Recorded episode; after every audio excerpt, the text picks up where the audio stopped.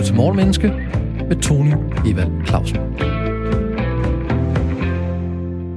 På den yderste dag er kærlighed det eneste, der betyder noget. Og jeg har stor kærlighed til mennesker, vores adfærd og din videnskab om mennesker. Og velkommen til Morgenmenneske på en mandag morgen, hvor weekenden lige har sluppet dit liv, eller du har måske lidt ferie nu og kan ikke rigtig mærke forskel. Sammen går vi igen på kærlig opdagelse i mennesker og adfærd og tager udgangspunkt i et aktuelt emne. Jeg har nemlig sovet på det, der rører sig, og du får de bedste bud på den menneskelige adfærd, der kan ligge bag aktuelle emner og begivenheder, af mig og dagens gæst, idehistoriker Mathias Andersen. Ambitionen i Morgenmenneske er at gøre os selv og dig klogere på mennesker og adfærd fra morgenstunden, eller på podcast, hvis du har mere og andet at give dig til mellem kl. 6 og kl. 7 om morgenen. Berlinske Tiden skrev i weekenden, at da Folketinget i juni besluttede, at man, man som lønmodtager kan modtage sine indefrosne feriepenge, så skrev de også, at man selv skal søge om det. Det sker nemlig på ingen måde automatisk, men noget, du skal ansøge om. Den lille detalje, at lønmodtager selv skal ansøge om at få de indfrosne feriepenge, er blevet bemærket af en række økonomer. Og de er alle sammen bekymret for, at det vil betyde, at færre penge kommer ud i økonomien, hvilket i, i grundlaget var hele ideen for, at de her frosne, indefrosne feriepenge skulle komme ud, det var, at de skulle komme ud i samfundet og så økonomien i gang. Og den bekymring er begrundet i, at man skal søge, i stedet for bare at få dem. Fordi man ved, at når man skal søge om noget, så er der færre, der kommer ind på det, end hvis man bare får det automatisk. Og derfor har vi valgt i dag, at vi, vores emne skal være tilvalg og fravalg versus penge og lykke. Lad os starte med tilvalg og fravalg. Psykologien har lært os tre hovedlektioner i forhold til, hvordan vi tager valg. Og det er også nogle ting, vi typisk har overset. Den første version, vi har lært, det er, at miljø har en stor effekt på vores opførsel. Det er sjældent noget, vi sådan bemærker, men det har den. Jeg skal nok komme med et eksempel på det. Den anden er, at vi ofte tillægger vores intuition langt mere værdi, end den i virkeligheden burde have. Altså, vi tror, at vores intuition har mere ret, end den tager fejl, hvilket er en, en fejlantagelse, fordi vores intuition faktisk oftere tager fejl, end den har ret. Og den sidste fejlantagelse, vi har i forhold til valg og tilvalg og beslutninger hele tiden, det er vores følelsesmæssige tilstand. Altså, hvor meget spiller følelser en rolle i vores beslutningstagning. Man kan egentlig sige, at alle beslutninger tages med følelserne, og så rationaliserer vi den bagefter. Og altså en følelsesmæssig tilstand er det, vi tager som udgangspunkt, og så gør vi den rationelt bagefter. Eller sagt på en anden måde, vi er kun vores følelser. Og følelser, det er noget, der sker for os konstant og uden for vores frivillige kontrol og uden for vores bevidsthed. Hvordan vi handler på følelserne, det kan så være mere eller mindre bevidste, og så kan de også gøres rationelle og logiske. Men lad os starte med det her med beslutninger og miljøet. Hvor mange mennesker er organdonorer i EU? Altså, hvor mange har sagt, jeg vil godt donere mine organer, når jeg dør? En af mine egne kære familiemedlemmer døde for nyligt. En alt, alt for tidlig død, fordi hun ikke kunne få en lungetransplantation tidsnok til at redde hendes liv. Lad os prøve at kigge på nogle lande, vi normalt øh, sammenligner os med. I Østrig, der er der 99,8 procent af befolkningen organdonorer. I Frankrig er det 99,9. I Portugal 99,6. Og i Sverige er det 85,9. Og det er jo normalt land, vi, vi, vi sammenligner os med. Hvad er det så i Holland? Ja, i Holland er det 27,5, i England er det 17, i Tyskland er det 12 procent, og i Danmark er det 24 procent. Og det er faktisk en kæmpe stigning, for i 2008 var det kun 4,5 procent. Og hvorfor er der så den her kæmpe store forskel? Altså normalt så siger man, at det må være begrundet i religion, eller i kultur, eller i sådan nogle, nogle andre omstændigheder inde i mennesket. Men det er ikke helt rigtigt, fordi mange af de her lande er også nogle, vi sammenligner os med, og som vi egentlig har meget til fælles med, især i Sverige. Og det viser sig, at det, der er grunden til, at der ikke er flere, der har meldt ind på organdonation, det er måden, man melder ind på. Og man kan altså se, at i de lande, hvor at der er høj tilmelding, der melder man ind på en anden måde end de lande, hvor der er lav tilmelding. Og hvad er forskellen? Forskellen er, om man skal sætte et kryds i, ja, jeg vil gerne være organdonor, eller man skal sætte et kryds i, nej tak, jeg vil ikke være organdonor. Og det er jo interessant. Flertallet af menneskeheden er for organtransplantation. Det er de også i Danmark. Vi er altså for det, men der er ikke ret mange. Der er kun 24 procent af os danskere, der rent faktisk aktivt har meldt ind på det. Og det er fordi, at vi er rigtig kedelige, vi mennesker. Vi gør det, der er nemmest. Så selvom vi måske er for organdonation, så det her med, at vi skal ind et sted og så melde os til, og sådan selv sige, at vi vil gerne være det, det kræver noget af vores hjerne. Så er det faktisk nemmere for hjernen at lade være. Det er nemmere bare at sige, at det gør jeg senere, og senere er aldrig. Så beslutningen om at donere et organ er måske triviel, men det at skulle sætte sig ned og logge ind og så gøre det, det betyder, at der er færre, der melder sig til. Fordi hvis vi kigger på, hvor mange der har taget stilling i Danmark til, om de vil donere deres organer, så er der 66 procent, der har taget stilling, men der er kun 24 procent, der har registreret sig. Og jeg skal lige bemærke at sige, at du kan registrere dig som, at du vil eller du ikke vil. Således at hvis du kommer i koma eller kommer ud for en ulykke, hvor du dør eller et eller andet andet, så er det ikke din familie skal forholde sig til det, så har du allerede på forhånd til hvad dit valg er. Men fordi det er en meget hård følelsesladet beslutning at skal bestemme, hvad skal der ske med min krop, når jeg dør? Har jeg overhovedet lyst til at tænke på at dø? Og hvilken virkning har det på os? Så lader vi være med at gøre det. Og derfor er det, at man kan se, at en af de ting, vi burde gøre i forhold til feriepengene, det er at sige, hmm, jamen i stedet for, at jeg skal søge om det, så skal jeg få dem automatisk. Så kan jeg måske søge om ikke at få feriepengene, så ved vi, at der er flere, der vil få pengene. Fordi der vil være nogen af lytterne nu, der tænker, jeg får ikke søgt om det, fordi jeg har ikke ret mange feriepenge til gode, det gider jeg ikke ulejlige mig med, jeg gider ikke at logge ind på en eller anden hjemmeside og bruge mit nem idé, og det er voldsomt besværligt. Og det er derfor økonomerne, de har den her med, det vil være bedre, hvis vi venter den om at sige, i stedet for at søge om det, så skal man om at få sine feriepenge, så skal man søge om at blive fritaget for at få den, hvis der er nogen, der gerne vil det. Jeg skal skynde mig at opfordre dig til at registrere dig som organdonor eller som ikke-organdonor, og det kan du gøre på sundhed.dk under registreringer, og jeg anbefaler stærkt, at du tager dig tid ud af dit liv til at få det gjort, for du hjælper nogle mennesker derude, hvis du nu på et tidspunkt skulle komme i ulykke, eller komme til at, at ligge i koma eller andet, således andre kan få gavn af dine organer. Så videnskaben fortæller os faktisk, at vi kan risikere helt op til 75 procent af dem, der er berettiget til at få deres øh, feriepenge frigivet her i oktober måned, ikke søger om det. Det er i hvert fald en mulighed, og det var jo det modsatte af, hvad man faktisk ville. Du lytter til Morgenmenneske, hvor du hver morgen alle hverdage i sommerferien kan høre mig og en gæst fokusere på den menneskelige adfærd i forhold til aktuelle emner. Og dagens emne er penge, tilvalg, fravalg og lykke. Fordi Berlinske Tidene i weekenden skrev, at man skal søge om at få de her feriepenge, der er indefrosne, udbetalt. Det kommer ikke til at ske automatisk. Hvilket har fået mange økonomer til at sige, at det vil gøre, at der kommer færre penge ud, hvilket er hele årsagen til, at vi overhovedet gør det. Og vi har lige snakket om det her med tilvalg og fravalg, at hvis vi skal vælge noget til eller vælge noget fra, så kan vi sådan set styre, hvor mange der gør det, alt efter hvor besværligt vi gør det. Altså, det vil være nemmere bare at sige, at det sker automatisk, end at sige, at du skal søge om at få den. Den anden ting, jeg snakkede om før i forhold til vores beslutningstagning, er, hvordan vi tager beslutninger. Og det er kontraintuitivt, og det kommer vi også til at snakke om med intuition, men lad os lige blive ved følelserne. Følelser er det eneste, der er i os mennesker. Det er den måde, vi tager beslutninger på. Og det er interessant, fordi vi fortæller os selv, at vi er logiske eller rationelle i langt de fleste af vores beslutninger. Men når man begynder at bore i det, så finder man ud af, at det er vi faktisk ikke. Og lad mig give et par eksempler. De fleste af lytterne kan muligvis huske Madeleine McCain, den her pige på fire år, der forsvandt for, jeg tror det er 10 år siden. Hun forsvandt et sted i Portugal. Hun fik mange, mange, mange gange mere presse og mange, mange, mange, mange gange mere omtale end børnearbejde i udlandet eller øh, rohingyerne i Myanmar, hvor over 700.000 voksne og børn er drevet på flugt. Men det er fordi, vi følelsesmæssigt har svært ved at forholde os til 700.000. Det er bare sådan et tal. Man kan egentlig sige, som en mand engang sagde, at en mands død er en tragedie. 1000 dødsfald er statistik. Eller som en anden mand sagde, jeg er dybt bevæget, når jeg ser en mand lide, og vil risikere mit liv for ham. Og bagefter så taler jeg upersonligt om den mulige pulverisering af vores store byer med millioner af døde. Jeg er altså ikke i stand til at multiplicere en mands lidelser med 100 millioner. Vi kan altså langt bedre forholde os til et menneske, til en Madeleine McCain. Vi kan forholde os til 10.000 eller 15.000 eller 100.000 børn. Det er sværere for os. Og mange nødhjælpsorganisationer, de har allerede opdaget det her med, at hvis vi skal have folk til at donere til nødhjælp i det hele taget, så er det mere effektivt, at vi navngiver et sulten barn i Afrika og siger, at det her sultne barn, hende her, Malene her, eller ham her, Peter, han lider lige nu. Det skaber nemlig en større følelsesmæssig reaktion, end hvis vi siger, at den her flok børn lider lige nu. Det er egentlig de samme, det er egentlig de samme informationer, vi får, men hvis vi får et navn og et ansigt på det, så ved vi, at et enligt barn skaber en højere følelsesmæssig reaktion, og som konsekvens så donerer folk flere penge til det ene barn, sammenlignet med, hvis vi satte det til en gruppe. Det er ret interessant, fordi vi er underlagt vores følelsesmæssige måde at tage beslutninger på. Vi beslutter med følelserne, så rationaliserer vi dem bagefter.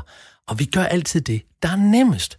Altså den mindste modstandsvej. Det, der er nemmest for mig. Det er meget nemmere for mig at forholde mig til et menneske, end det er at forholde mig til 10.000 mennesker eller 100.000 mennesker. Så vi har altså det her med at vælge ind og vælge fra. Det er sværere at vælge fra, end det er at bare køre noget automatisk. Og så har vi det her med, at vores følelser, det at skulle tale om, vil jeg nu have de her penge, og gider jeg nu at, at, at, at ansøge om det, det faktisk kan stoppe os i at forsøge om nogle penge, selvom det er jo nogle penge, vi jo altså har ret til at få. Det er jo vores penge, vores feriepenge. Så vores beslutninger påvirker det miljø, vi er i, det påvirker vores følelser, og det også påvirker vores intuition. Altså vores intuition driver vores adfærd meget mere, end vi regner med. Og vi har den, desværre den antagelse, mange af os, at vores intuition mere tager, har ret, end den tager fejl. Hvilket er det præcis modsatte, der sker. Og det er fordi intuition i virkeligheden er genkendelse. Det er i hvert fald sådan, at nogle psykologer beskriver intuition. Vi genkender noget, noget vi har oplevet. Men det er ganske dels uvidenskabeligt, fordi vores underbevidsthed, altså vores, vores skal vi sige, ubevidsthed, vores neurologiske system, ikke kan se forskel på en oplevelse og tusind oplevelser. Så hvis vi har en oplevelse, så vil vores underbevidsthed sige, at det er det her, der sker. Men det er jo ikke en særlig stor, skal vi sige, sandsynlighedsberegning. Det er meget bedre, hvis du har tusind oplevelser bag dig. Men vi kan ikke se forskel. Og din videnskab har altid masser af data. Og her er, hvad der intuitivt er.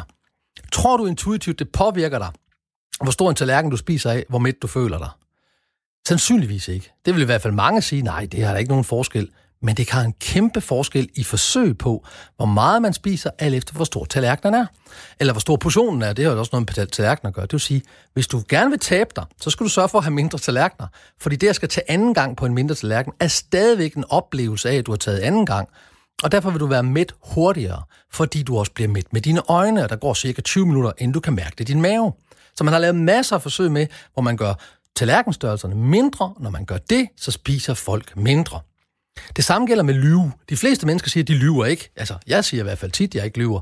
Og det gør vi heller ikke. Altså lige bortset fra, hvis vi lige inden vi skal sige noget, har snydt i et spil med vilje. Så kan vi se, at hvis du har snydt i et spil med vilje, lige inden du skal sige noget, så har du større tendens til at lyve.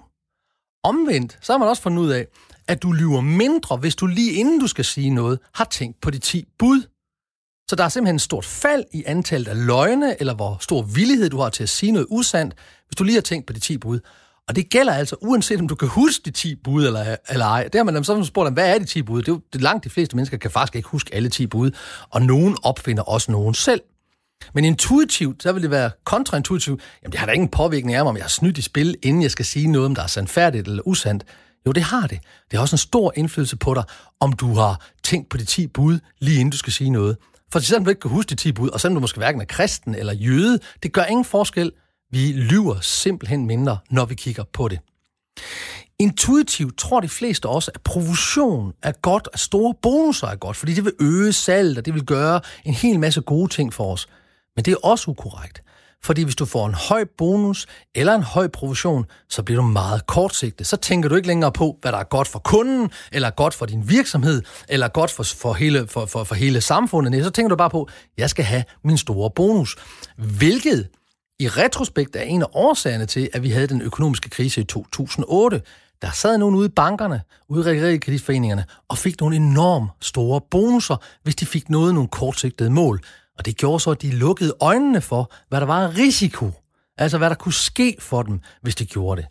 Så intuition kan være godt, men kun hvis du har meget erfaring. Hvis du ikke har meget erfaring inden for et felt, så kan du gå ud fra, at intuition mere tager fejl, end den har ret. Så der er altså tre ting, der påvirker vores beslutninger i forhold til tilvalg, fravalg og penge og lykke, som vi kommer til om kort øjeblik. Det er miljø, det er mine følelser, og det er i hvor vidt omfang jeg lytter til min intuition, uden at være kritisk, uden at være opmærksom, bevidst og til stede. Du lytter til Morgenmenneske, hvor du hver morgen alle hverdage i sommerferien kan høre mig og en gæst fokusere på den menneskelige adfærd i forhold til et aktuelt emne. Og dagens emne er penge, tilvalg, fravalg og lykke, fordi Berlinske Tidene i weekenden skrev, at man skal søge om at få de indefrosne penge udbetalt. Det sker altså ikke automatisk. Hvilket har fået flere økonomer til at sige, at det vil gøre, at færre får de ekstra penge. Og fordi der er færre, der vil søge om det, så er der også færre penge, der kommer ud i samfundet. Og det var egentlig ideen med de her indefrostende feriepenge, at vi skulle have penge ud i samfundet til at starte økonomien og få økonomien til at blomstre. Og vi har altså talt om effekten af tilvalg og fravalg, den mindste modstandsvej, altså det her med, vi skynder os at gøre det, der føles lettest for os, uanset om det så også på lang sigt er godt for os. Men lad os tale om, penge gør os lykkelige og tilfredse. Og hvad er vores forhold til penge generelt? Ja, det vil måske ikke overraske lytteren, at jo flere penge vi har, jo flere penge bruger vi. Det er meget enkelt. Og der er også noget, der tyder på, at det er svært for os helt at ansætte, hvor mange penge vi skal have for at være lykkelige. Fordi vi navigerer det her med penge i, hvor mange penge taber jeg, mere end vi navigerer i, hvor mange penge jeg vinder. Eller sagt på en anden måde, det føles værre at tabe 1000 kroner, end det føles godt at vinde 1000 kroner. Og nu kommer de her feriepenge, som vi ikke havde forventet. Men allerede nu kan vi se, at der er nogen, der er utilfredse med, at de her feriepenge først kommer til oktober. Der er der flere, der har brokket over det. Og der er helt sikkert også nogen, der vil brokke over, hvad, skal vi også ansøge om dem? Altså, det er jo mine egne penge, jeg får den 1. oktober. Skal jeg også selv til at ansøge om det? Nej, det kan I ikke mene. Og det er fordi, det bliver besværligt lige pludselig. Så vores forhold til penge og lykke er meget afhængig af vores reference. Altså, hvor meget skal vi arbejde for dem? I virkeligheden så er vores forhold til tab og gevinst enormt ambivalent. Det er meget forskelligt. Vi vægter tab tungere, end vi vægter gevinst. Eller sagt på en anden måde, hvad vil du helst? Vil du, hvis du skulle af med 12.000 kroner, vil du så af med alle 12.000 kroner nu, eller vil du gerne afdrage de 12.000 kroner en gang om måneden de næste 12 måneder? Når vi spørger folk om det, så svarer de fleste, jeg vil gerne afdrage. Ja, der er også nogen, der siger, nej, jeg vil gerne betale med det samme, men det er som regel dem, der har masser af penge. Hvis de ligesom mig bare sådan har en generel indtægt, så siger de, at jeg vil egentlig godt afdrage. Modsat, hvis jeg, du så får 12.000 kroner, hvad vil du så helst have de 12.000 kroner nu, eller have de 12.000 kroner med 1.000 kroner per måned? Flertallet vil vælge at få de 12.000 kroner nu. Jeg er med på, du måske sidder derude, dig, lige nøjagtigt dig, der lytter lige nu og tænker, nej, jeg kan godt lide, at jeg får dem sådan 1.000 kroner ad gang, så bruger jeg ikke dem alle sammen på en gang. Men det er måske også, fordi du er klar over, at du bruger dem alle sammen på en gang, hvis du fik dem. Nå, men de her feriepenge, det er jo dine egne penge. Vi havde ikke nogen forventning om pengene, men nu når vi hører, at pengene kommer, så, så lige pludselig har vi allerede begyndt at tage ejerskab på dem. Det er vores penge, og, og jeg har allerede måske også tænkt, at jeg vil bruge dem på noget, og det kunne også være, at jeg vil bruge dem på noget inden oktober. Og nu skal jeg både søge om det og alt muligt. Men så, så når vi har udsigt til at få nogle penge, så får vi en masse forventninger. Og hvis de forventninger, vi har til pengene, ikke bliver indfriet, så får vi en tab, også selvom vi aldrig har haft pengene. Fordi indtil de besluttede det i juni måned, var der ikke nogen, der vidste, hvornår de her indefrosne feriepenge de kom. Men nogle af os har allerede brugt pengene op i vores hoveder. Vi har allerede sådan taget mental ejerskab på den. Nå, men, men lad os lige kigge på det her med, hvor lykkelige vi er, og hvor meget lykken påvirker vores følelser. Fordi, hvad er referencen? Den er typisk ulogisk, men følelsesmæssigt meget forståelig. Hvis man spørger en studerende, stiller den to spørgsmål, og det er der lavet mange undersøgelser på. Hvor lykkelig er du? Først, og så bagefter, hvor mange dates har du været på på det sidste, så er der ikke nogen sammenhæng med, hvor lykkelige de føler sig, og hvor mange dates de har været på for nylig. Nu forudsætter vi jo så, at de er singler. Men hvis vi stiller det i omvendt rækkefølge, og vi først spørger dig med, hvor mange dates har du været på for nylig, og så bagefter spørger dig med, hvor lykkelig er du, så bliver der en sammenhæng. Så er der simpelthen en sammenhæng imellem dem, der har været på få dates for nylig, de føler sig mindre lykkelige, end dem, der har været på mange dates for nylig. Og det er jo uden, at vi overhovedet er kvalificeret, hvor gode datesene de var. Men det er fordi, når vi får spørgsmål, hvor mange dates har du været på, så tænker vi, mm, jeg har været på en 3-4 stykker. Hvor lykkelig er du? Jamen, så er jeg måske ikke særlig lykkelig. Fordi det er sådan, vi tænker. Vi tænker enormt kortsigtet. Det samme gælder med lykken, altså lykkens oplevelse af penge, og hvor, hvor lykkelige penge gør os, har vi nogle fejlantagelser om i virkeligheden. Vi tror, at mange penge vil gøre os lykkeligere. Og den fejlantagelse påvirker os, medmindre vi er opmærksomme og bevidste og tilstede i vores valg. Her er en anden undersøgelse til dig. Man spurgte igen en gruppe studerende, og grund til det ofte studerende, det er fordi, det bliver lavet på universiteter, og der har man fri adgang til studerende. Det er noget nemmere, og de er jo på skolen, og så går man ud og snakker med dem. Så det bliver mange gange studerende, man spørger. Men det er jo også fremtidens ledere og fremtidens arbejdere, så det er jo meget godt. Man spurgte dem ad, hvad for et af disse to jobs vil du helst have? Du kan få et nyt job, hvor du det første år får 15.000 kroner om måneden, i andet år får du 20.000 kroner om måneden, i tredje år får du 25.000 kroner om måneden. Det var det ene job. Eller job nummer to. Det første år får du 35.000 om måneden, det andet år får du 30.000 om måneden, og det tredje år får du 25.000 kroner om måneden. Og hvis du har bemærket det, så vil du se, at i job 1, der stiger du fra 15 til 20 til 25, og i job 2, der falder du fra 35 til 30 til 25. Og det interessante er, at der er et flertal, der umiddelbart vælger job nummer 1. Og det er endda på trods af, at job nummer 1 giver en samlet løn over de tre år på 720.000 kroner, og job nummer to giver en samlet løn over de tre år på 1 million og 80. Og det er fordi, vi hellere vil have en gevinst, end vi vil have et tab. Og det her med, at jeg går fra 35 til 30, til, fra 30 til 25, oplever I som et tab. Nej, så vil jeg hellere have en lønstigning. Og det er meget interessant, at man hellere vil have det. Så differencen er jo størst ved de 15.000, og mindst ved år 3, hvor de begge to er på 25.000. Men den samlede sum er den samme. Og derfor vil folk tænke, jeg bliver gladere, hvis jeg vælger det job, hvor min løn stiger, end hvis jeg vælger det job, hvor min løn falder. Hvad er referencen? Det er, om jeg umiddelbart, kortsigtet har tabt eller har vundet. Det er ulogisk, men det er meget følelsesmæssigt forstået. Jeg vil prøve at give dig et andet godt eksempel. Og det her det har jeg brugt rigtig mange gange, også i nogle af mine foredrag. Hvis der er 10 lottobilletter, nu, nu, nu forestiller vi, hvis du er en af de her mennesker, der godt kunne tænke dig at lave lotto. Altså, der, du er åben for at tage en lottobillet. Der er altså 10 lotteribilletter. De koster 10 kroner. Du kan vinde 200 kroner, hvis du køber en billet. Der er 10 i alt. De 9 af dem er solgt til 9 andre personer. Der er en tilbage. Vil du købe den for en tiger? Nu forudsætter vi jo så, at du er parat til det her. Så dem af lytterne, der siger, jamen det vil jeg godt, jeg kan få en 10'er, der har jeg en mulighed, en ud af 10 chance for at vinde 200 kroner. Det er faktisk rigtig gode odds. Det er mange gange bedre odds end noget som helst lotto, eller skrabelod, eller noget som helst andet. Så ændrer vi kun et par meter i det næste scenarie. Der er stadigvæk 10 øh, lotto-billetter. De 9 af dem er solgt. Der er en tilbage. Du har stadigvæk den samme chance for at kunne vinde en ud af 10, 200 kroner med 10 kroner i indsats. Men jeg har købt de ni andre billetter. Så nu sætter jeg med ni billetter, og du sætter med én billet. Vil du købe den nu? Ja, det interessante er, at rigtig mange af dem, der i scenarie nummer et, hvor der var ni andre, der havde købt et lod, de sagde, jamen det vil jeg godt. De siger nej i det andet scenarie. Men sandsynligheden er den samme. Det, der er forskellen, det er, at sandsynligheden for, at jeg vinder, er meget større, end at du vinder. Men din gevinstchance er stadigvæk den, den samme. Altså med andre ord, vi mennesker har enormt svært ved at navigere i, hvordan vi skal forholde os til fremtiden. Vi er rigtig, rigtig svært for os at navigere i odds og hvad vi skal bruge vores penge til. Hvilket bringer mig på lykke. Gør penge os lykkeligere. Vi ved, at fattigdom gør os ulykkelige. Det ved vi. Altså jo færre penge du har, jo mere ulykkelig er du. Det ved man godt. Og så skulle vi jo have en idé om, at hvis vi havde mange penge, så ville vi blive mindre ulykkelige. Altså vi ville blive mere lykkelige. Fordi vi sætter lighedstegn med mindre ulykke med mere lykke. Men det er ikke korrekt. Fordi det er rigtigt, at når du ikke har ret mange penge, så er du mere utilfreds og ulykkelig. Men det er ikke korrekt, at du bliver mere lykkelig af for mange penge. Faktisk, så har man lavet et studie, hvor man kiggede på, jeg tror det var 10.000 mennesker, der i alle, alle, alle egne af samfundet, i alle mulige indtægtsområder, hvor man kiggede på, hvor glade og tilfredse var de. Og der kunne man se op til et punkt på cirka ja, 75.000 dollar eller 450.000 danske kroner, der øges lykken sammen med, at indtægten stiger, men så flader den fuldstændig ud. Så sker der ikke nogen lykke efter de her 75.000 dollar eller 450.000 kroner. Fordi fjernelse af problemer øger aldrig nødvendigvis lykkefølelsen. Det fysiske velbehag er et vigtigt punkt, men emotionel velbefindende er meget, meget vigtigere end bare sådan den fysiske velbefindende.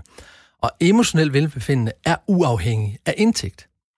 Der er to store indikatorer på ulykke. Det er sygdom og sult, det er ulykke, og hvor meget tid man bruger med mennesker, man elsker, og som elsker en tilbage. Sagt på en anden måde, hvis jeg kunne se på, hvor lykkelig eller ulykkelig du er, så skal jeg først finde ud af, er du syg, eller er du sulten? Og hvis du ikke er det, så skal jeg spørge dig, har du mennesker i dit nærvær, du elsker, og som elsker dig tilbage? Fordi hvis du ikke har sygdom eller sult, og hvis du har mennesker, du er omgivet af, som har kærlighed til dig, og som du har kærlighed til, så vil du sandsynligvis være mere lykkelig. Vi vurderer vores liv generelt på din velstand. Du oplever, at du har et godt liv, fordi du har opnået de økonomiske mål, du ville, men du lever jo i nuet. Og så falder altså værdien af målopnåelsen, den falder, når vi har nået målene. Din dagligdag er jo fuld af negative ting. Der er masser af stress, der er træls arbejde, vi er måske væk fra vores elsk. Der er masser af ting, der hele tiden påvirker vores nutid.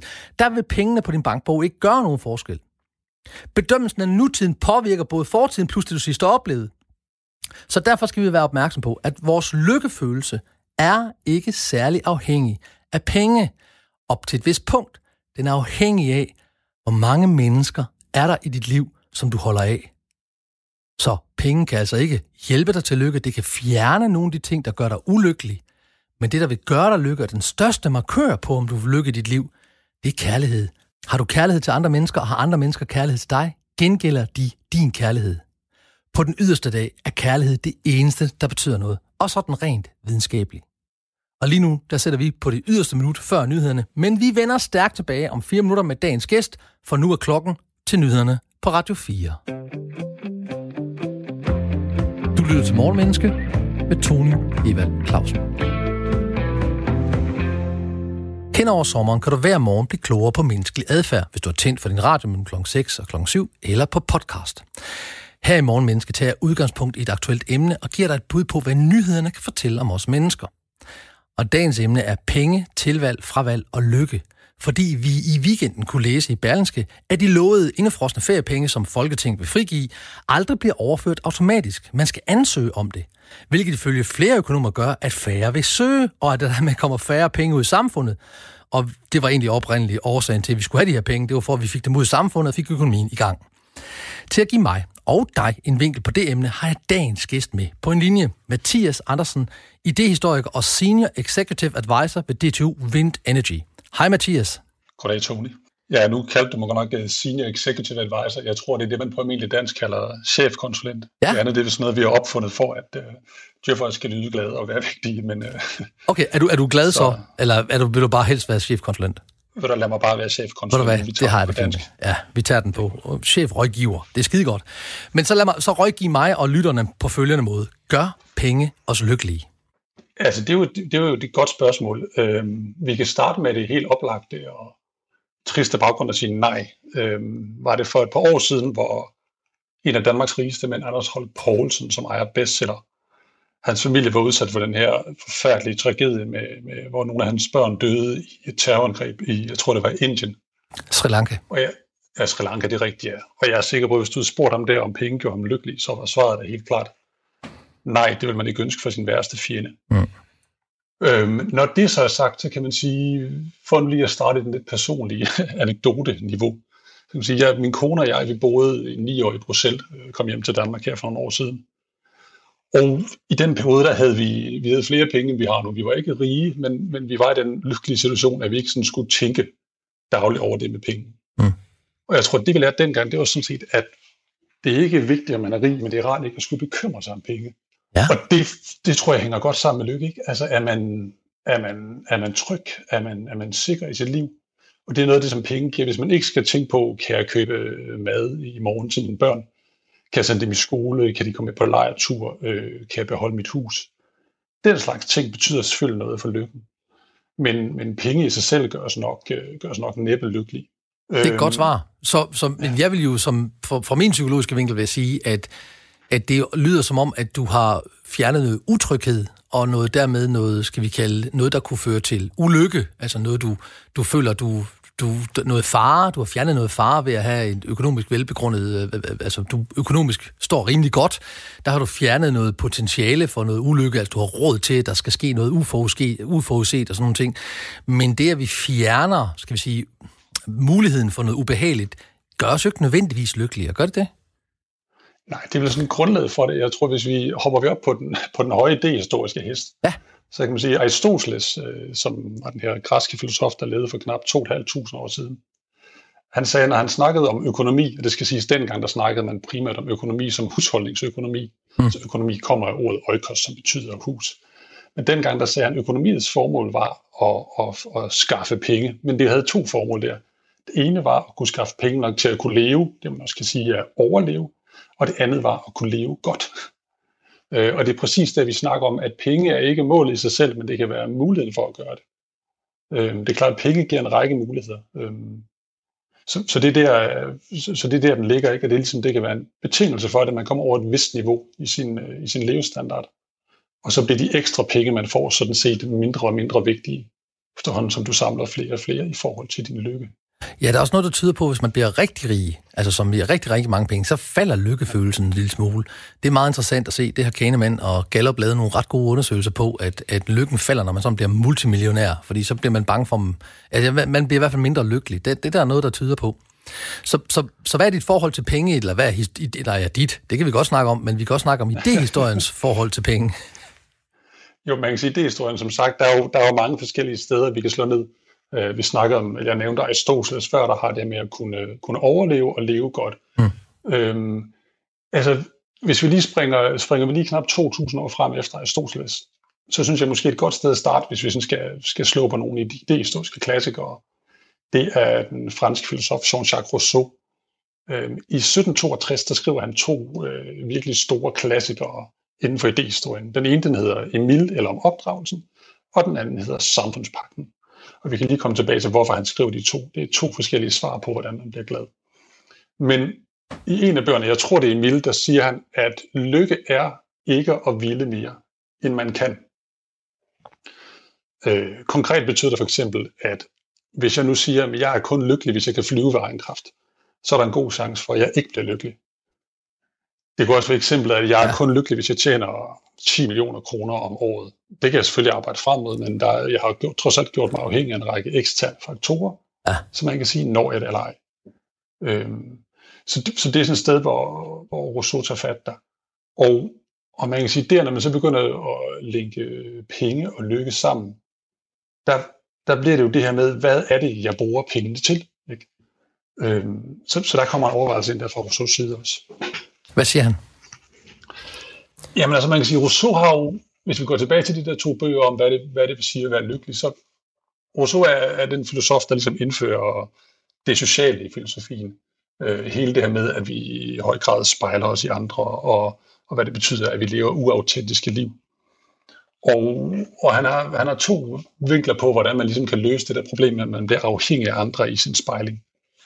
Det ene er, at man, øh, at man det, det han skriver om Emil, hvor han skriver om det her fiktive barn, som man opdrager væk fra samfundet, øh, for at det undgår, at det ligesom bliver for tidligt afhængig af andre mennesker.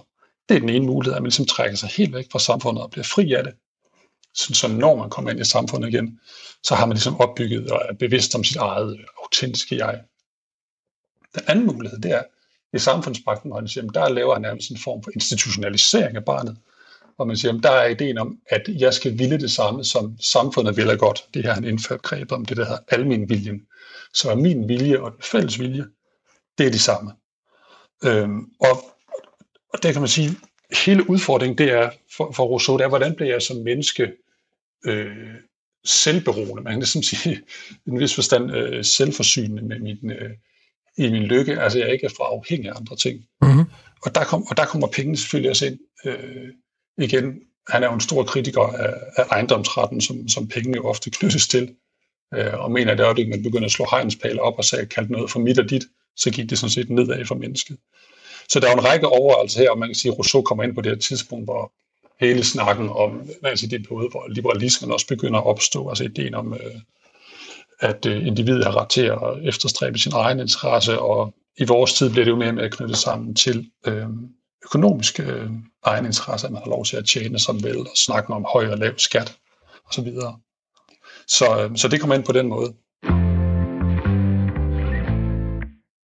Og jeg kunne godt tænke mig lige at, at snakke lidt med om det her med, hvornår vi gik fra, fra et eller andet så til mit og dit, men jeg skal lige huske at sige, at du har Morgenmenneske på Radio 4 i dine ører, og det er fordi alle hverdage i sommerferien, så kan du høre os tage et aktuelt emne op og kigge på, hvad det kan lære os om menneskelig adfærd og om os selv. Og Berlinske Tidene skrev i weekenden, at man selv aktivt skal søge om at få de her ekstra frigivende feriepenge, som er indefrosne. Og, og det gør, at nogle økonomer siger, jamen det vil, det vil altså bevirke, at der kommer færre penge ud i samfundet, fordi man aktivt skal søge om det. Så er der nogen, der bare aldrig får søgt, og så vil der være en, en procentdel, der aldrig får søgt, og så kommer der færre penge ud i samfundet. Og det har vi, Mathias Andersen, med til at give os et bud på. Vi har været, vi har været vidt omkring her, og vi snakker om Rousseau, og vi snakker om noget med, med et autentisk liv og almen vilje og sådan noget. Jeg kunne rigtig godt tænke mig lige at høre, siger Rousseau, at der var et tidspunkt, hvor vi ikke talte om dit og mit? Ja, altså man kan sige, Rousseau og mange af de øh, filosofer, der er det tidspunkt også sådan set tidligere taler om en såkaldt naturtilstand. Øhm, og det er lidt forskelligt, om den her naturtilstand ses som sådan et øh, lykkeligt tidspunkt, hvor vi alle sammen gik rundt i sådan Edens have, før vi, øh, før vi spiste af æblet, eller om det er en krigstilstand, hvor de er alle skrig mod alle, og man slås, og det er helt forfærdeligt. Øhm, og alt efter, hvordan man ser det, så er det klart, det er betydning for, hvordan man ser det at komme ind i et samfund. Øh, for Rousseau, øh, der har han det med, som han siger, at det øjeblik, der er nogen, der satte hegnspæl ned og sagde, det her er mit, og det her er dit, så startede uligheden, og så startede det at sammenligne og, og andet, som førte til en række øh, sociale negative konsekvenser for mennesket, fordi man pludselig begyndte at sammenligne sig med andre, og derfor sidst ende ender med at elske sig selv mindre, og være mere optaget af, om andre elsker den, man er. Vil det sige, at, at I og, og det synes jeg er meget interessant. Nu snakker vi jo om, om valg, tilvalg og fravalg, og det, og det kommer vi tilbage til. Der, der er flere ting, der starter. Der har sådan en kø af spørgsmål til det her, så nu skal jeg prøve at se, om jeg kan, jeg kan stoppe min egen talstrøm, og så gøre den mere brugbar for lytteren her. Vil det grundlæggende sige, at Rousseau er imod kapitalisme? Altså man kan sige, kapitalismen var jo ikke rigtigt indført. Men den var ved at komme på det tidspunkt. Nu er jeg lidt på, jeg er lidt på tynd is, om, om man kan give et svar ja eller nej der. Øhm, han, han giver de her to svar. Det er klart, at han er imod øhm, hele ejendomsrettænkningen. Øh, og i den forstand kan man godt sige ja. Men han, men han ser som sagt ligesom to løsninger på det. Den ene er den her radikal, hvor man virkelig søger uden for samfundet, og det andet er den, hvor man accepterer samfundets præmisser, og så forsøger at leve sammen. Men det er klart, der har været længst tilbage fra, fra Marx til Rousseau øh, i forhold til øh, ejendomsret og, og hele diskussionen om, om kapitalisme versus øh, det, der senere bliver kommunisme. Lad os lige prøve at tage den. Så tror du, at, tror du og, lad os, lad os vi to have en samtale om det her. Vil vi blive mere tilfredse, hvis ejendomsretten blev ophævet? Det er jo i virkeligheden et voldsomt emne, det her. Men det er meget fedt. Det er det. Ja, og det er også, det er også et meget bøvlet emne, kan man sige. Ja. Al, altså, vil vi blive mere lykkelige, hvis den blev ophævet?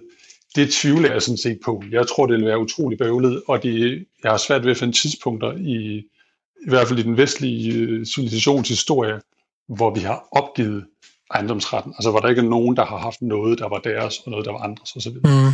Det, tror jeg, det tror jeg bliver svært at, at nå frem til. Øh, man kan sige, de gange, hvor man har forsøgt det, der er det jo også øh, det er endt med, hvad skal vi sige, blandede resultater, hvis man ser på, øh, på forsøg med, med kommunisme, som ikke er en fuld op, opgivelse af det, men hvor man får en større grad af, af fællesskab. Så, øh, så det tvivler jeg sådan set på.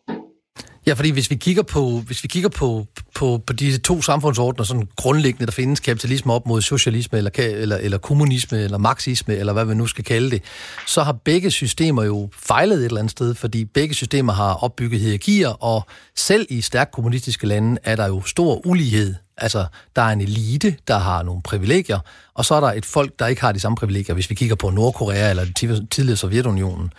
Øhm, og det har vi også i kapitalismen, så det, det er bare interessant det her med, om det er dit og mit, altså ejerskabet, der i virkeligheden gør, at vi bliver mindre, mindre end glæde, altså mindre end lykkelige?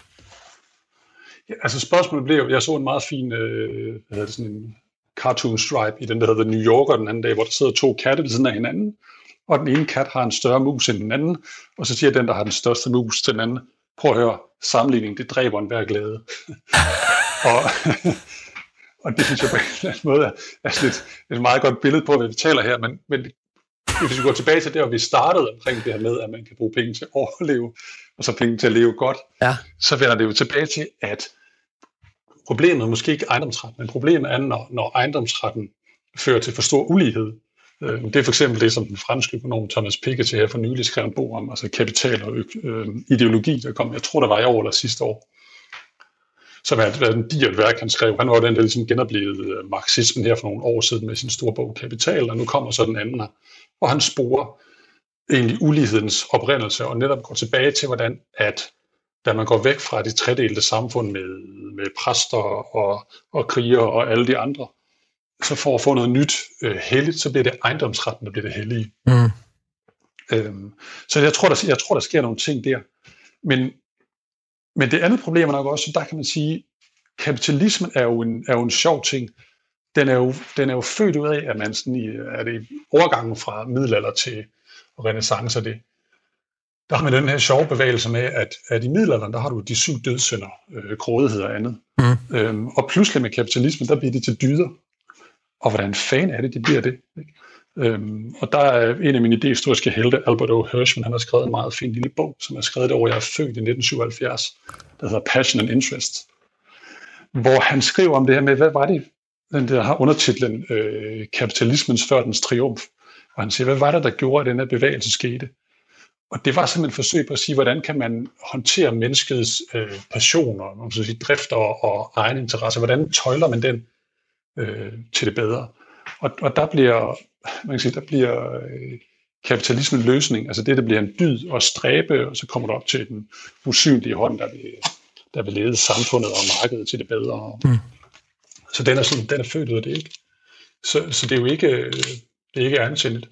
Men man kan sige, at det, der også ligger med, med kapitalismen, det er jo, der sker det her med, at vores lykkebegreb bliver tilknyttet begrebet om vækst. Ja. Og, det er jo så det, det, er sådan, så det problem, vi står i i dag her, når vi står og ser på hele snakken om, om bæredygtighed og altså kamp mod klima. Det er jo, at, at et hvert udspil, der kommer øh, politisk og andet, de siger, at vi skal have ambitiøse tiltag, men det må grundlæggende set ikke pille ved folks nuværende leve, øh, levemåde. Altså, vi skal, have, vi skal have elbiler, vi skal have CO2-afgifter, men det må ikke gøre sådan. Øh, vi skal spise mindre kød, men som jeg tror, øh, Jacob Ellemann var ude og sige, det skal jo ikke være sådan, at den ene mor med to børn ikke skal kunne servere en, øh, en ret med hvad hedder det, spaghetti bolognese. Og det er nu så vildt sådan at være tilbage til, igen til Rousseau's diktum der med, at lykken er ikke at ville mere, end man kan. Problemet i dag er jo, at vi, øh, at vi bruger mere, end vi kan af jordens ressourcer. Mm. Og, øh, og det vil sige, at vi, vi er tilbage til det problem, at kapitalismen har skabt den her uhemmede vækst.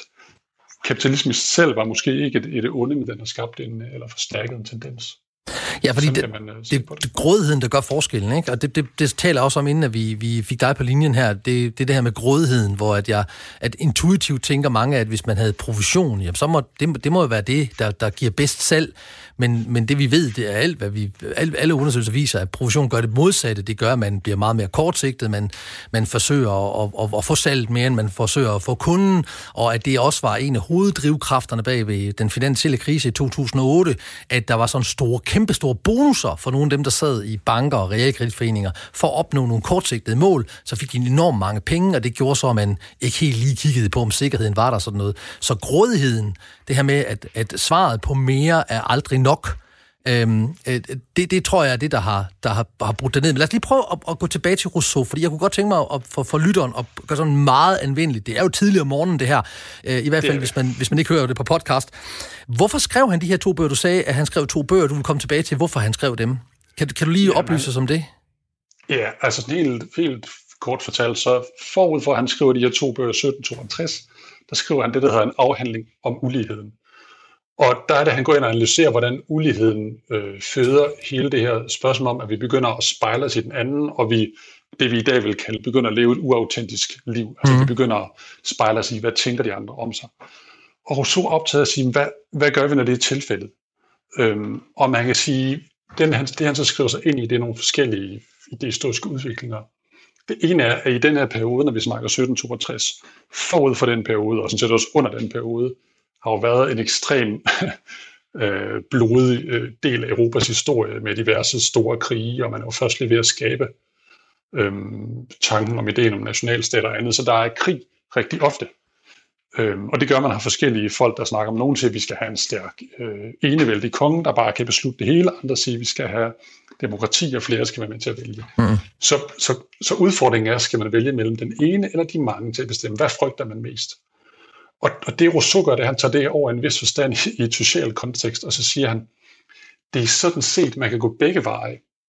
Man kan enten gå den vej, han snakker om i den her i Milde opdragelsen, hvor han tager det her fiktive lille barn og opdrager det helt væk fra samfundet øh, ude i naturen, hvor, hvor det lærer en række ting og kommer i kontakt med, med ejendomsretten inden for sådan en vis setting og lærer, hvad der er godt og skidt ved det. Og så bliver det først introduceret i samfundet og til andre mennesker, når det er 16. Øhm, okay, jeg, så når, når, når værdierne er på plads, så får de lov til at gå ud i samfundet? Lige præcis. Det okay. har man da faktisk efterfølgende, tror jeg, forsøgt at lave nogle steder. Det er selvfølgelig gået af helvede til.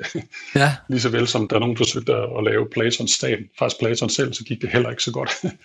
så, så den ene vej, man kan gå, det er at man siger, opdrag barnet, beskyt det mod det, det korrumperende, før det har dannet sit, sit jeg, om man så kan sige. For det er uddannet og så laver vi lige en teaser for den anden grund, for, ja. du, for, for lytteren, når jeg har sagt følgende, at du lytter til Morgenmenneske, hvor du hver morgen, alle hverdage i sommerferien, og det vi så måske kan kalde den danske sommer, eller mangel på bedre, kan lytte til os og høre mig og en gæst fokuserer på den menneskelige adfærd i forhold til et aktuelt emne. Og dagens emne er penge, tilvalg, fravalg og lykke, fordi Berlinske Tiden i weekenden skrev, at man skal søge om at få de indefrosne feriepenge udbetalt. Det sker ikke bare automatisk, hvilket får nogen til at sige, jamen så er der færre penge, der kommer ud, fordi der vil være nogen, en procentdel, der aldrig får søgt om at få de her penge. Og så at den her stimulipakke, hvor vi skal stimulere økonomien, så, den, så, så fejler den lidt, min, lidt mere, hvis vi bare udbetaler pengene helt automatisk. Og så talte du om Rousseaus to bøger, og den ene vej var, at øh, vi opdrager barnet, og så lukker vi det ind i et skab, indtil det har dannet sig, og så lukker vi det ud i samfundet, for så kan det ikke blive koopereret. Og den anden grund, det er så den, der kommer nu. Værsgo, Mathias. Og den anden grund, hvis man ikke vil gå i mildvejen og lukke, lukke barnet ind i et øhm, sådan naturmæssigt skab, så den anden vej at gå, det er, at man siger, at der, der gør man det, vi i dag vil kalde institutionalisere barnet. Det vil sige, at vi opdrager barnet til fuldstændig til samfundets værdier, sådan at barnet vil det samme, som samfundet vil. Øhm, og det vender tilbage til det her lykkebegreb, som sagt, ikke at ville mere, end man kan. Det vil sige, at hvis du bliver opdraget til at ville præcis det, som samfundet vil og giver dig mulighed for, jamen, så bliver du også lykkelig inden for det. Så kan man skabe et samfund, hvor alle har den fælles vilje. Så, øhm, så det er den anden vej, man kan gå der med, med Rousseau. Og hvad tænker du er den bedste vej? Uh, altså jeg synes, det er interessant fordi det filosofiske ting er, at det giver os evnen til sådan lidt øh, karikeret eller radikalt at sætte op og sige, hvad er det, vi skal overveje, når vi snakker om det her. Øh, jeg lever i et velfærdssamfund, og jeg vil nok sige, det, det, er, det er en mellemvej mellem mm. de to. Øh, Emil er selvfølgelig interessant, fordi den rejser det her spørgsmål om, hvad gør vi i, dag, så vi snakker om, at børn og unge også selv bliver for afhængige af sociale medier og likes. Hvordan håndterer vi det? Det her med det, med det autentiske. Øh, og tilsvarende kan man sige, at behovet for en, for en almen vilje er jo også noget af det, der ligger, når vi snakker om, om, øh, om velfærdssamfund, eller for den sags skyld øh, konkurrencestaten, som, øh, som senere er blevet introduceret som begreb. Altså, hvordan sikrer vi en vis sammenhængskraft i det øh, samfund, vi bor i? Mm. Det er jo noget af de udfordringer, der er der. Altså det, der skal være til fællesskabets bedste, uden at begrænse individet, det må i virkeligheden være grundspørgsmålet, om det her med penge er noget, der formidler os til at kan nå det, vi gerne vil, eller til at begrænse andre individer i samfundet? Ja, og det er, jo, det er jo hele debatten om, hvor meget eller lidt synes vi, at det er rimeligt, at, øh, at folk for eksempel skal være sikret at have. Mm. Øhm, der, var, der var snakken om, øh, om startpakker og andet til indvandrere. Øh, er man nede under et niveau, hvor det alvorligt begynder at påvirke deres øh, lykke og børnenes fremtidige muligheder, mm. eller hvor vi hen, ellers skal folk have lov til at, at give den gas, man skal ikke betale mere skat end, øh, end højst nødvendigt. Godt. Det, er jo, det er jo nogle af de ting, vi render ind i.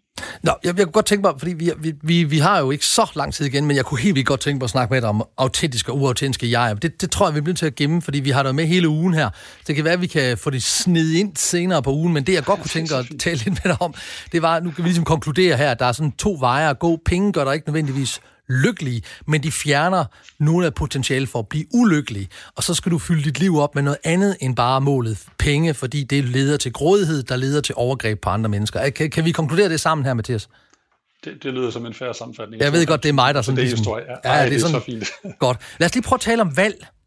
Valg i forhold til passiv-aktiv, fordi det var en af de ting, jeg kiggede på, inden at du kom på. Jeg sagde, at vi kan se, at hvis folk aktivt skal tage et valg, så er der færre, der gør det end hvis at valget er taget på, for den på forhånd, uanset om det er organdonation, det er jo det, jeg tog udgangspunkt i, fordi 66 procent af danskerne har taget stilling til organdonation, men det er kun 24 procent, der rent faktisk har registreret sig. Også selvom du kan registrere dig, som at jeg har ikke lyst til at, at give mine, mine organer ud, hvis jeg dør, eller hvis jeg kommer i en ulykke og ligger i koma eller sådan noget. Kan du, kan du hjælpe os lidt til at forstå det her med tilvalg, fravalg, aktiv, passiv? Ja, og jeg vil sådan set godt, øh, i stedet for at gå til psykologien, så vil jeg faktisk gå til en af vores øh, nye store danske forfattere, øh, Stine Pilgaard, som er en øh, ung, yngre forfatter, øh, skrev her i år en fin bog, der hedder faktisk en fremragende bog, som hedder Meter i sekundet, som øh, handler om den her unge kvinde, der flytter til Vestjylland, og så blandt andet får en øh, brevkasse, hvor hun så skriver de her fiktive spørgsmål og giver de fiktive svar. Og der har hun sådan et fint eksempel med en kvinde, der skriver, at hun bor ude i sommerhusområdet, og hun ofte øh, holder kom sammen, og folk er glade for at komme der, men der er aldrig nogen, der inviterer hende igen til noget, om hun så gør noget forkert. Mm. Og så svarer Stine Pilgaards øh, jeg der i brevkassen så, at kære, kære dig, nu skal du have, problemet af. De fleste af os, og så får sådan opsummeret et kort, de fleste af os, når vi skal til at gøre noget aktivt, så går vi i fosterstilling. Når, vi skal, når hende og hendes kæreste skulle flytte på et tidspunkt, så må hendes forældre komme og hjælpe, og de kunne ikke overskue rudekonvolutter og andet. Og da de engang fik sagt ja til at holde en fest, efter de havde været sådan noget, så ender det med, at jo tættere og tættere de kommer på, så, så går de helt og pas på det her med at skulle lave noget, de ender med at måtte finde en dårlig undskyldning for at skulle aflyse festen.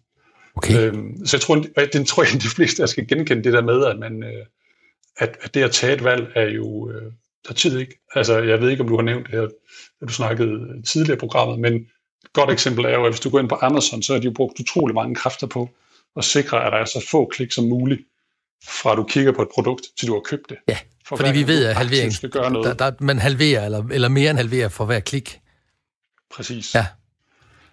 Så grundlæggende kan man sige, penge gør os ikke nødvendigvis lykkelige, det fjerner, det, fjerner noget, øh, det fjerner noget ubehag fra vores liv, som så kan give os et velbefindende, men ikke nødvendigvis lykke.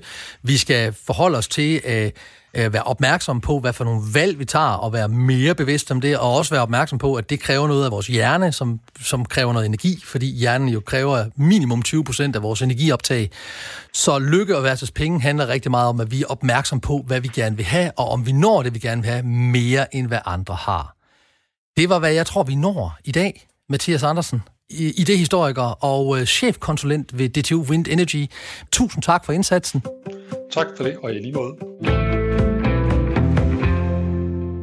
Således formidlet og forhåbentlig også beriget, det var dagens morgenmenneske. Sammen gik vi på kærlig opdagelse i mennesker og deres adfærd med udgangspunkt i et aktuelt emne. Vi laver en ny og kærlig version af morgenmenneske igen i morgen. Jeg hedder Tony Eva Clausen, og det gør jeg efter planen stadigvæk i morgen. Velmødt. Programmet blev produceret af Pibesovs Productions til Radio 4.